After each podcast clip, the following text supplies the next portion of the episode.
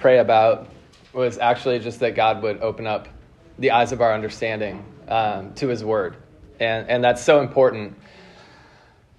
Psalm 40, you know, that I taught uh, last week on Psalm 40, um, and there wasn't uh, there was this, this little nugget uh, in, within that passage where David says, "Mine ears hast thou opened, mine ears hast thou opened." And when you look at like what it's actually saying, it's talking about like digging out. And appar- uh, apparently, as humans, we have a lot of like spiritual earwax, and God's God's got to kind of like dig that out and like open up our eyes. So, let me just pray one more time.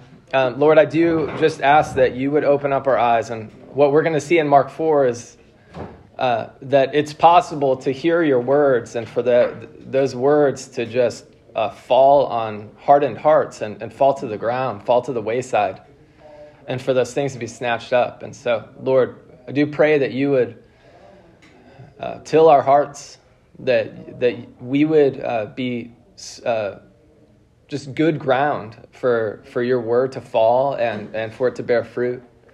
And again, pray that this would be for your glory, for the edification of the church. In Jesus' name, amen. Okay, so we're going to be in Mark 4. The, the, the, the theme for today is going to be uh, agrarian in nature. So uh, maybe we can just start with a survey of how many people in Whole Heart have a garden or like to garden. Can I see a, a show of hands? Okay. So 60%? I have a question. Yeah. Is a tomato plant in a pot a garden? So uh, the, the question is: Is a tomato plant in a pot a garden? Let's let's do another survey. Who who thinks that a tomato plant in a garden or in a pot is a garden? Okay, all right. Uh, the majority of the class. Can everybody close your eyes and let's do the survey again? Now, so I uh, I grew up uh, from a Mennonite background, and uh, if you don't know what that is, that's okay. Uh, but but one of the things that was kind of a value of of my family's from my grandparents uh, that was passed down to my parents was having a garden. Uh, I I actually had a photo on my phone, and then I, out of the hundred thousand digital photos, I lost it and I couldn't find it again. But uh, there, I have a photo of my grandmother standing in her garden, and I don't know if it's like a cabbage or some kind of zucchini plant, but it is like past her hip. I mean, it was just massive. And uh, you know, very simple living, uh, love to like eat off the earth. And, you know, we kind of live in a different society now where we show up at a supermarket and food is just like, poof, like magically there, right? And we don't, it, sometimes we take for granted the labor it takes to plant that, to water it, to care for it, and to uh, even get it to us, you know, through shipping and stuff like that. Uh, but, you know, in Jesus' time, I imagine, without even doing much like historical research, that there was much more of a being in tune with what it meant to, to go out and plant. I actually saw one commentator say that most people had a plot of land or something that they either uh, reaped harvest from or they had uh, worked themselves or they had workers working on. And so this idea of, of planting was something that uh, people would be very you know knowledgeable of and it's a theme throughout the bible uh, genesis 1 it's like talking about like seed reproducing after itself i did not get uh, the green thumb that uh, my, my grandparents and my parents have and uh, we, we actually have in our backyard what I, what I would refer to as the pit of despair. okay? So if you don't if you don't know this reference, this is from Princess Bride, and uh, where uh, Westley, young Westley, gets tortured in the pits of despair. But uh, we have this we have this uh, little plot of land in the backyard, and it used to be some kind of like carriage house, or it has a stone foundation. You got to kind of like step down into it. And it took me like nine years to figure out that, like, if I don't plant something in this, nature will. Which I think means that maybe it's good ground, right? But, like, uh, I mean, you, we get like trees that would like start growing in there, and then like the longer I wait to address the weeds, the more work it becomes. Thus, the despair part. o- over time, we actually started to to get a hold of it. Uh, the Lord provided some ample time. This is a photo of of Allie and our youngest daughter uh, working in the pit of despair after we had put some new soil in it, and they're actually planting. So Allie uh, is fantastic with, with keeping plants alive and things like that. So I think she's gotten she's gotten that uh, that talent and that gift. But this is something that you know, like it takes work, and even for us, like this last this last season, uh, this last spring, we were so busy right? So like this is not what our garden looks like right now. Okay? And that's to like no one's fault, but just recognizing that like we can't we can't rely on last last season's harvest, right? It's like we cannot grow weary in well doing. And so what we're going to see is that Jesus is going to start teaching these parables. And, and I want to just anchor us a little bit of context so in Matthew or in Mark chapter 3, you can also see this in Matthew 12 that Jesus was doing miracles and the Jewish religious leaders started saying that demon that he cast out that was the power of Satan. Okay? This was a big deal because God was at work and his people Israel, the Jewish leaders, were saying, no, that's not God, that's actually Satan.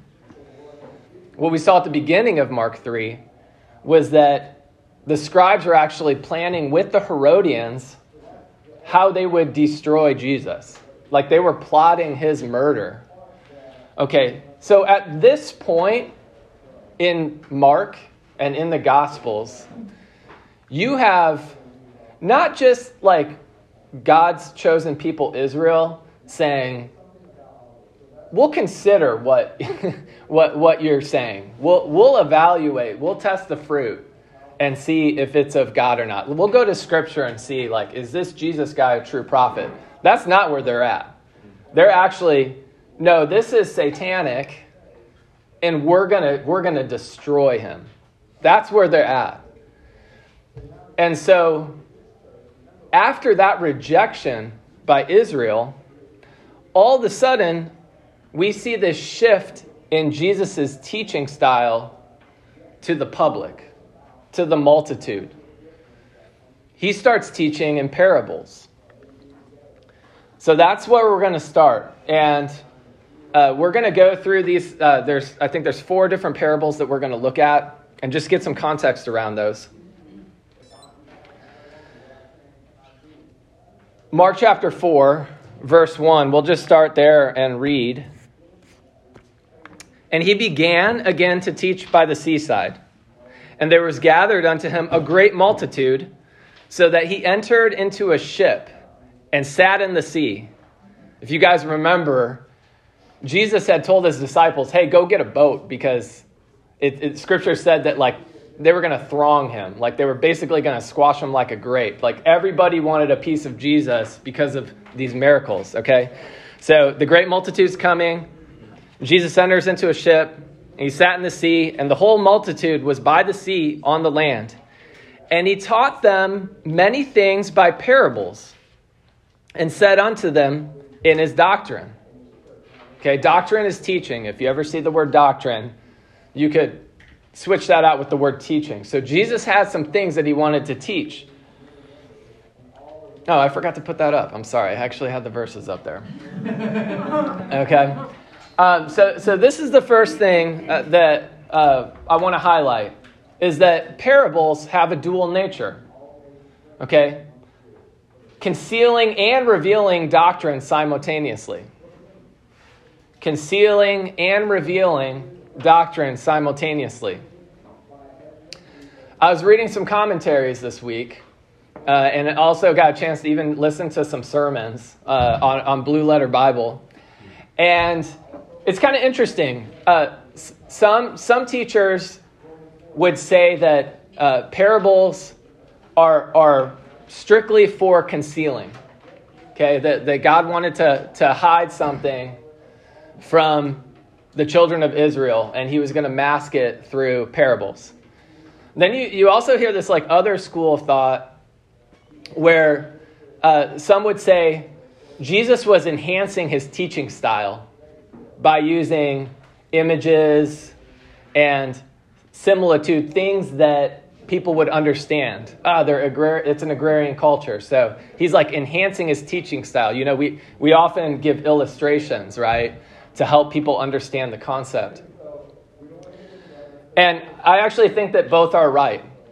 Um, because God can do many things in Scripture. Uh, th- there's, a, there's a psalm that talks about God speaking once, but two things being said. Right? And I think that God's always the same, but the recipients are in different places. Their heart condition is in different places. Their, their faith response can be in different places. And so you see this throughout the Old Testament. God can deal with two nations at the same time. One is his chosen people, and one that's gone wayward, and one is just a wicked society. And he can he can have one conquer the other and he's dealing with both nations in different ways. This is the beauty and, and the power of our God. So, parables have a dual nature, concealing and revealing doctrine simultaneously. And we're going to uh, dive into it a little bit more. Oh, one other thing I'll just say is that, you know, a parable is a teaching of doctrine given in a mysterious form. Okay? Uh, the word parable, if you were to look at it in the Greek, it comes from two words, para and bali. And the idea is like throwing two things beside each other. You're like kind of casting two things to compare against each other. And so this was how Jesus began to teach. Uh, Mark Trotter said this, and I, I love this quote A parable is a heavenly truth wrapped in an earthly story for the purpose of hiding truth from those that don't really want it, anyways. Okay? So again, the religious leaders, not just like, hey, let's let's let's talk about what Jesus is saying. They're, they're not there. At this point, they've said, no, God, we don't want to hear what you're saying. We don't want to hear your prophet. These miracles are not from you. These are from Satan. This is where their heart condition's at. Uh, I think about when I was in Spanish. I'm, I'm, telling you guys a lot of things about like my background and um, and where I've fallen short. So not only in gardening have I fallen short, um, but but also in Spanish. So uh, I'm Hispanic. Uh, both of my parents speak Spanish very well, um, and and we're fluent at least at one point. And I was in a like accelerated track of Spanish where I took like Spanish one and two in eighth and seventh and eighth grade. It was kind of an experiment uh, at, in, our, in our school system. And by the time I got to uh, high school, there were really two types of Spanish students. Um, because by like junior year, they were only speaking in Spanish. Okay? So there were the students that actually understood what was being said by the Spanish teacher and being able to dialogue, the haves. and then there were the have nots. You know, and I put myself in the slacking category. Um, if, I, if I wanted to learn, I really could have. You know, I didn't prioritize it. I didn't seek it out. I didn't, I didn't do the due diligence. And it got to the point by my junior year, I it, it was like they were speaking another language. I did not understand what like what was going on, and my grades just kept on going deeper and deeper. Um, and and honestly, by my senior year, like I didn't really recover from it. Uh, I it, I really struggled through those classes. And this is kind of, I mean, maybe that's a poor analogy, Maybe that's a poor parable, but um, you know. uh, eighth grader was in Spanish class and did not pay attention. Uh, but but the idea here is that you know there can be two people in a classroom with God, and one person can be understanding everything that's being said, and another person can be it can just be like foreign. Like what is he talking about? Okay, so Mark, verse uh, chapter four, verse three. So this is Jesus talking. Hearken, behold, there went out a sower to sow. And it came to pass as he sowed, some fell by the wayside, and the fowls of the air came and devoured it up. And some fell on stony ground, where it had not much earth, and immediately it sprang up, because it had no depth of earth. But when the sun was up, it was scorched, and because it had no root, it withered away. And some fell among thorns, and the thorns grew up and choked it, and it yielded no fruit. And other fell on good ground and did yield fruit that sprang up and increased and brought forth some thirty and some sixty and some a hundred. And he said unto them he that hath ears to hear let him hear. Now uh, uriah ginther had actually taught on this maybe two months ago when they started the class good ground okay and he did a great job uh, teaching that so if if you go to the website, if you want to get like a deeper dive into this passage and to this specific parable, we will spend some time here. But could you imagine, like, you're sitting with Jesus, the Son of God, and all of a sudden he starts talking about seeds and planting, okay? Now, many of us are familiar with this passage, and, and, and you guys kind of know what's about to happen. But, like, I would just kind of imagine that in a lot of ways, the disciples, I don't know if you've ever been in a situation where it's like you're kind of embarrassed because you don't know what's being said. Maybe a word's been used and you don't know what it means. And it's kind of like, should I say something? No, I'll just act cool. Like, yeah, yeah, like I, am tracking. Oh, yeah, yeah, yeah, yeah, absolutely. Right. I imagine that this is kind of like where the disciples were at, and probably the multitude as well. Like, some people were just like, what is he talking about? He's lost his mind. So, verse 10 says, And when he was alone, so when Jesus was alone, they that were about him with the twelve asked of him the parable. And he said unto them, Unto you it is given to know the mystery of the kingdom of God. But unto them that are without, all these things are done in parables, that seeing they may see and not perceive and hearing they may hear and not understand, lest at any time they should be converted and their sins should be forgiven them. Okay? So you don't see Jesus, like Jesus knows that not everybody's tracking with him. You don't see Jesus necessarily say to the multitude, No, wait, wait, wait, wait, wait, wait. Like, this is an analogy. Now, let me break it down for you. Like, why, why would Jesus be so cryptic? Okay? And I kind of think about it like if anybody, if anybody here has a job, and uh, uh, if, if there's anybody that's like a people manager, okay, somebody that has direct reports, right? If you have two employees that report to you, and you give each of them the same task or similar tasks, and they go out, and one knocks it out of the park gets that job. Maybe, you know, maybe it's cleaning a, a room, okay? One cleans the room really, really well. And then you give the other employee a similar job to clean another room. And they don't like do that, okay? Like they don't get it done at all. You have to go and follow up, right? And then you find out, oh, this big board member is coming. There's going to be this big meeting, and we have this other room that we got to get cleaned, right? who are you gonna who are you gonna give more responsibility to right who are you gonna entrust with that and then like you gotta kind of scale things back for the other person because the first the, the foundations of cleaning they kind of miss that right you're not going to give them more so at this point jesus is starting to reveal this spiritual kingdom as israel's rejecting and not everybody is able to, to hear. They don't have ears to hear. So the clarity of the parables will be determined by your faith response to God. Faith response is your next blank. The clarity of the parables will be determined by your faith response to God. And, you know, for, for those where the Word of God is revealed, okay, you see in, in verse 10 that it says that they that were about Him, they that were about Him, you know, are you about God? Uh, that were, and, and with the 12, okay, so um, it wasn't just the 12 disciples. We actually know from studying the Gospels that there were more than just the 12 disciples, that there were other disciples. And it, and it was these that gathered around Jesus when he was alone. You know, your ears should perk up whenever you hear Jesus being alone, because that's oftentimes a picture of our quiet time, getting alone with God, getting time with God, being focused with God.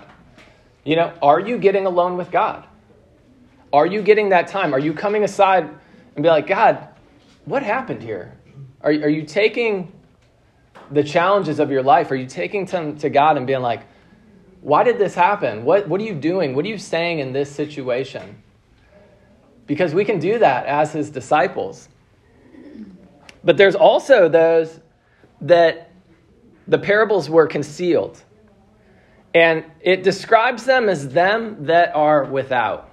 Them that are without. And these are those that rejected the word of the Lord. They're spiritually blind, deaf, and without knowledge. Romans 11 25 is describing what is happening, what God is doing, I would say, kind of at the macro level with the Gentile nation and the nation of Israel, God's, God's chosen people. And Paul says this. He's, he's talking to the Gentiles in Romans 11 25, and he says this For I would not, brethren, that you should be ignorant of this mystery. Don't be ignorant of this mystery, lest you should be wise in your own conceits, that blindness in part is happened to Israel until the fullness of the Gentiles become in. And so, because Israel rejected their Messiah, God began to graft in the Gentile nation and build this mystery that would be revealed the church. That's us. And, and Paul's saying, don't be ignorant of this, of what is happening here. So we got to we got to pay attention to these things. So Jesus continues, okay? So they, they, they're like, break it down for us, okay? And Jesus says this, and he said unto them, Know ye not this parable? How then will ye know all parables? So this par- first parable of the four of, of the, the, the four seeds of the four scenarios with the ground, um, I don't want to call it a parable of parables, but Jesus is like, if you don't know this one, like you're not going to know the other parables, um, because Jesus breaks this down, and there's actually some keys within this parable that helps us to start to understand what's being taught in some of the other parables.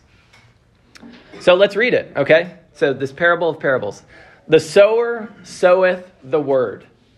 Okay? So, oftentimes in scripture, when you see like this idea of seed, it's often a picture of God's word being sown, okay? So, the sower soweth the word. That was the seed. And these are they by the wayside, where the word is sown.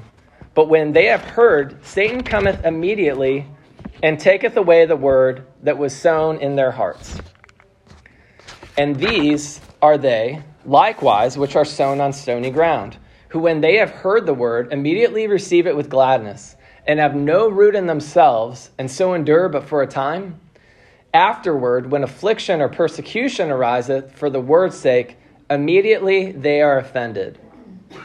And these are they which are sown among thorns, such as hear the word, and the cares of this world, and the deceitfulness of riches, and the lust of other things entering in, choke the word, and it becometh unfruitful. And these are they which are sown on good ground, such as hear the word, and receive it, and bring forth fruit, some thirtyfold, some sixty, and some a hundred. So, if we could kind of summarize these four different scenarios of a seed being sown, God's word being sown onto the ground, i.e., man's heart, a human's heart. The first one's by the wayside, and this represents a foolish heart. The fool has said in his heart, There is no God. And the foolish heart will not, not heed to God's word. And it's very easy for Satan to just pluck up that, that seed that's being sown. The next one, stony ground. This represents a hard heart, a hardened heart. And I'm sure you guys, I mean, I'm just talking about myself. Uh, maybe you can relate, but there are times when uh, I have a hard heart. Maybe I'm frustrated about something. Uh, maybe I got mad at somebody. Maybe I got mad at a coworker, right? And all of a sudden, like anything they say feels like stupid to me. Oh, that's stupid. Why would they say that, right? It's usually a sign of a hard heart. Um, but in this case, you know, the stony ground, you can't take root, okay? And, and, and you know, a lot of times we'll see um, somebody get really excited about God. They'll come to Midtown or they'll go to a church and they go to your Bible study. They get really excited about God, right? And they, make, they might make a confession. Um, you know, maybe they get baptized. And then all of a sudden, it's like three weeks later, it's like, where'd that person go? Like, what's going on? Right? And like the word of God hasn't necessarily taken root in their heart. And, you know, if you were to study this out, it's actually uh, the word that brings the offense, God's word that brings offense in this situation. So we can you know, we can receive God's word, but still have a hard heart. Among the thorns, a divided heart. This one, I think, you know, for, for us in the room, this is probably the biggest watch out. We live in a very prosperous nation.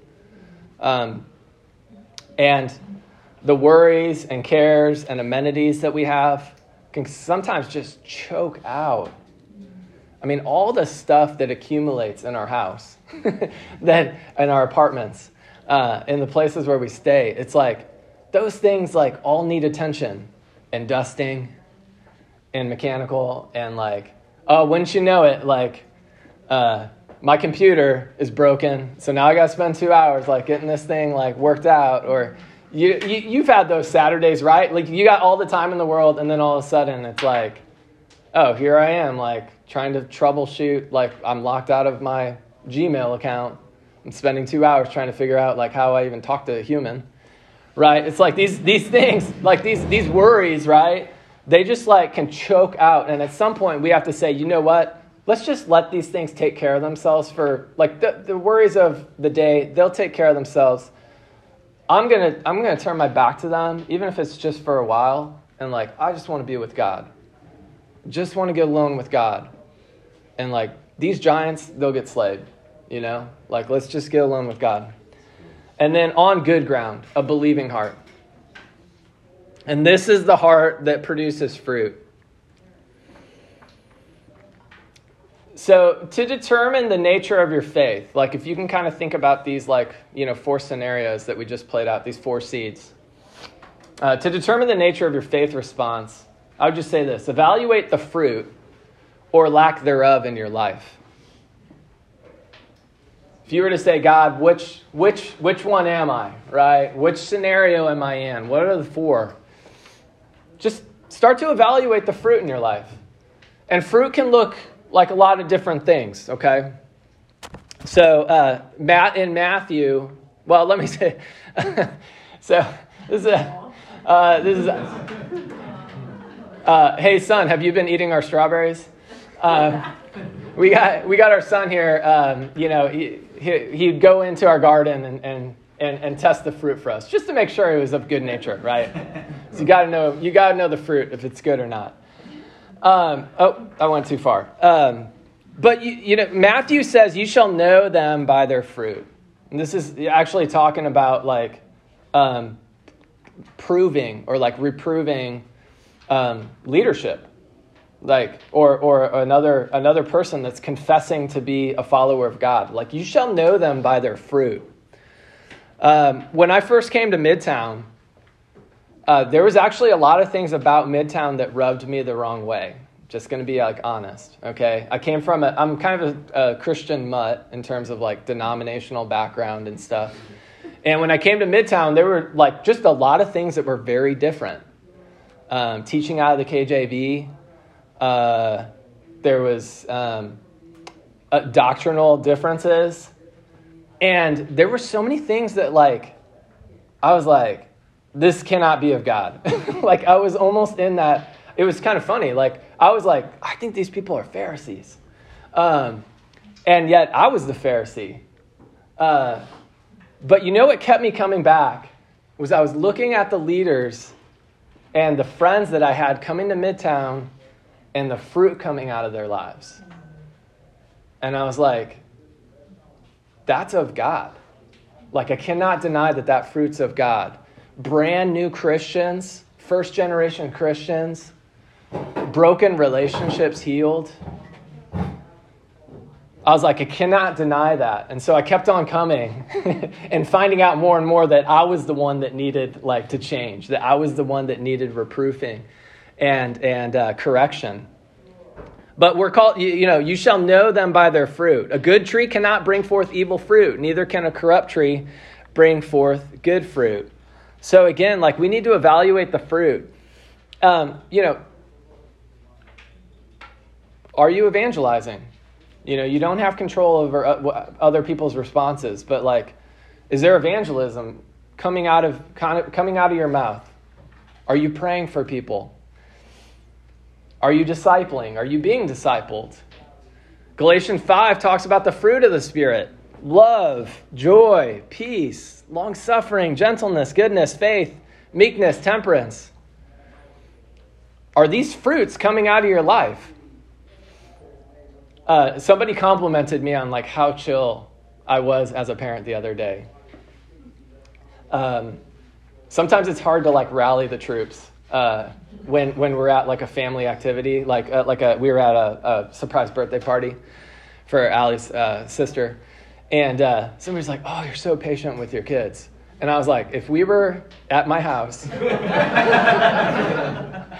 you would not be seeing the same Brian, right? And that's like fruit.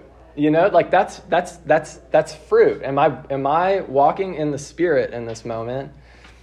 So like or am I, you know, walking in the flesh? And so like what's the fruit in your life? What's your fruit the fruit in your life this week? You know, you can't you can't be resting on the laurels of last season. Remember I talked about with like the pit of despair? It's kind of like come back with a vengeance, okay?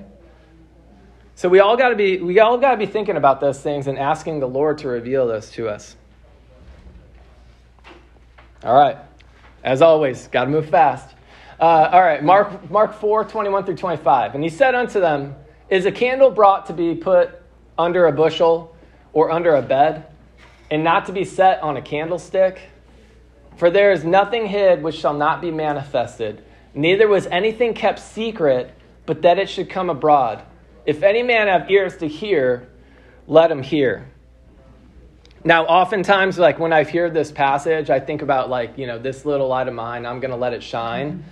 And, and there is passages about like our light shining and being evangelists. But this is, remember the context that like God is starting to conceal things from Israel who has rejected him and open up things. And this is really the context of this passage right here. And he said unto them, Take heed what ye hear. With what measure ye mete, it shall be measured to you. And unto you that hear shall more be given. For he that hath, to him shall be given, and he that hath not, from him shall be taken even that which he hath. Oh man, so like when we're sitting uh, in on Sunday morning or when we're doing our quiet time, man, are we just like, are we checking the box? Or like, are we treasuring what, what God is saying through his word? Eh, because this is serious. Like if we're not like if we're not catching the things that God is saying to us, it, and and desperately reliant on God's Spirit to help us understand, like this is kind of a scary passage. All right. Now again, the the doctrinal context of this is is about Israel rejecting their Messiah. Okay, but this also applies to us, even in a spiritual standpoint. So God has unveiled his hidden wisdom. Okay? There should be no question in our mind that God is speaking. Okay? Sometimes we're like waiting for, like some, some believers are waiting for a revival. They're waiting for God to like start moving. Man, God's ready. God is speaking to us. But have you heeded to the light of his word? Have you heeded to the light of his word? Uh, this word uh, heed it's also translated to see, behold, be aware. Okay, so when God's speaking, you know, are you seeing? And you guys, we can't force that in the flesh. 1 Corinthians 2 would be a great passage if you if if you know, if there's something in today's sermon that is pricking your heart, 1 Corinthians 2 talks about how we have to have God's spirit to know what God is saying and that God wants to reveal that to us, and that the wisdom of God is not the wisdom of this world. So, Samuel is a great example of this. Um, it says of Samuel in, in 1 Samuel 3 that he didn't let any of God's words fall to the ground. And I just think that's like such a beautiful description. Samuel didn't let any of God's words fall to the ground.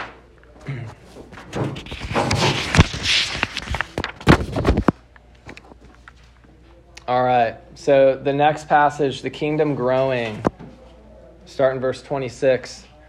And he said, So is the kingdom of God, as if a man should cast seed into the ground and should sleep and rise night and day, and the seed should spring up, spring and grow up, he knoweth not how. For the earth bringeth forth her fruit. Uh, I'm sorry. For the earth bringeth forth fruit of herself, first the blade, then the ear, after that the full corn in the ear. But when the fruit is brought forth, immediately he putteth in the sickle, because the harvest is come. So um, notice that the, the, the shift. So originally at the start of the parables, he's talking about four scenarios, and that one of them is good ground. And now, like, as Jesus continues to teach about principles of the kingdom, he's shifted away from the, the bad ground, right? And and there's and I don't want to call it an assumption. It's a because God doesn't assume, uh, but we assume, right? But I think it's safe to assume that there is actually good ground out there. Like there is good ground out there. There's good ground in the field, so be a faithful laborer and watch God give the increase. It's God that's going to give the increase, but we've got to be the ones sowing seeds. We've got to be the ones that are faithful to share those seeds with other people. Um, I think like plants growing, like this, this is probably a time lapse. It would be nice if plants grew this fast, right? Um, but man, it really, like, there's something, like, I don't want to get mystical. Like, there's something magical about this little seed that can grow on good ground and produce 30 fold, 60 fold, 100 fold. We should never go without. Adam and Eve should never have gone without, right? And it's just remarkable God's provision in our life. 1 Corinthians 3 6 says this. Uh, this is this is Paul, and he's talking about tribalism and like not to be like taking sides uh, with with different church leaders. That's the context of this. But he but he says this that um, I've planted, Apollos watered, but God gave the increase. It's God that gives the increase. And I think about what Pastor Kenny shared on Tuesday night about all of us having a part. Um, he used that football analogy of that, um, I don't know, that running back, Michigan State, or that's what I said, Michigan State. Sorry if you're listening, Pastor Kenny. I clearly don't follow college football. Um, Michigan. Uh, but it was this idea that, you know, you can watch this amazing football play and you see the end to end run back to a touchdown. And it's like, it's easy to be like, oh, that person's the man. But Pastor Kenny was starting to talk about how the academic advisors had a part to play in him coming to that college and the coaches, all that they were doing, and their teammates and the blockers. And, you know, we all have a part to play. And it's like we've, we've got to put, like, we've got to put the energy in and the work um, as, as if it's, I'm botching this, but like, I'm not saying it right. Like, work as if, like, it's up to you, but then it's like, at the end of the day, like, we got to know and trust that, like, it's God that gives the increase. Uh, Acts 2 talks about uh, the Lord adding to the church daily, such as should be saved. So that's like, I, I guess the warning and all that is just that we can start to think like this is up to us. We like it's we can make this happen. You know, if I do X, Y, and Z, if we get formulaic about it, um, but we've got to be dependent on the Lord. And the last section, okay, Mark 4, verses 30 through 32. And he said, Whereunto shall we liken the kingdom of God?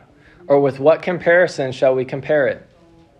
It is like a grain of mustard seed, which, when it is sown in the earth, is less than all the seeds that be in the earth. But when it is sown, it groweth up and becometh greater than all the herbs, and shooteth out great branches, so that the fowls of the air may be lodged under the shadow of it. Okay, so do you remember when we first started looking at the, the four seeds that Jesus was saying, like, if you don't understand this parable, like, how are you going to understand the other ones? Well, fowls were talked about in that in that passage. And what did the files represent? Represent Satan.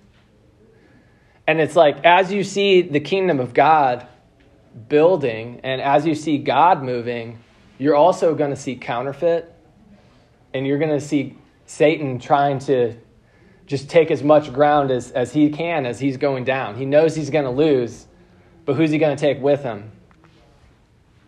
So, where there is kingdom growth, expect Satan to be lurking in the shadows, waiting to steal. Genesis 3, in the garden.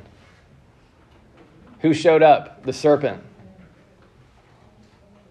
Adam was commanded to dress and keep.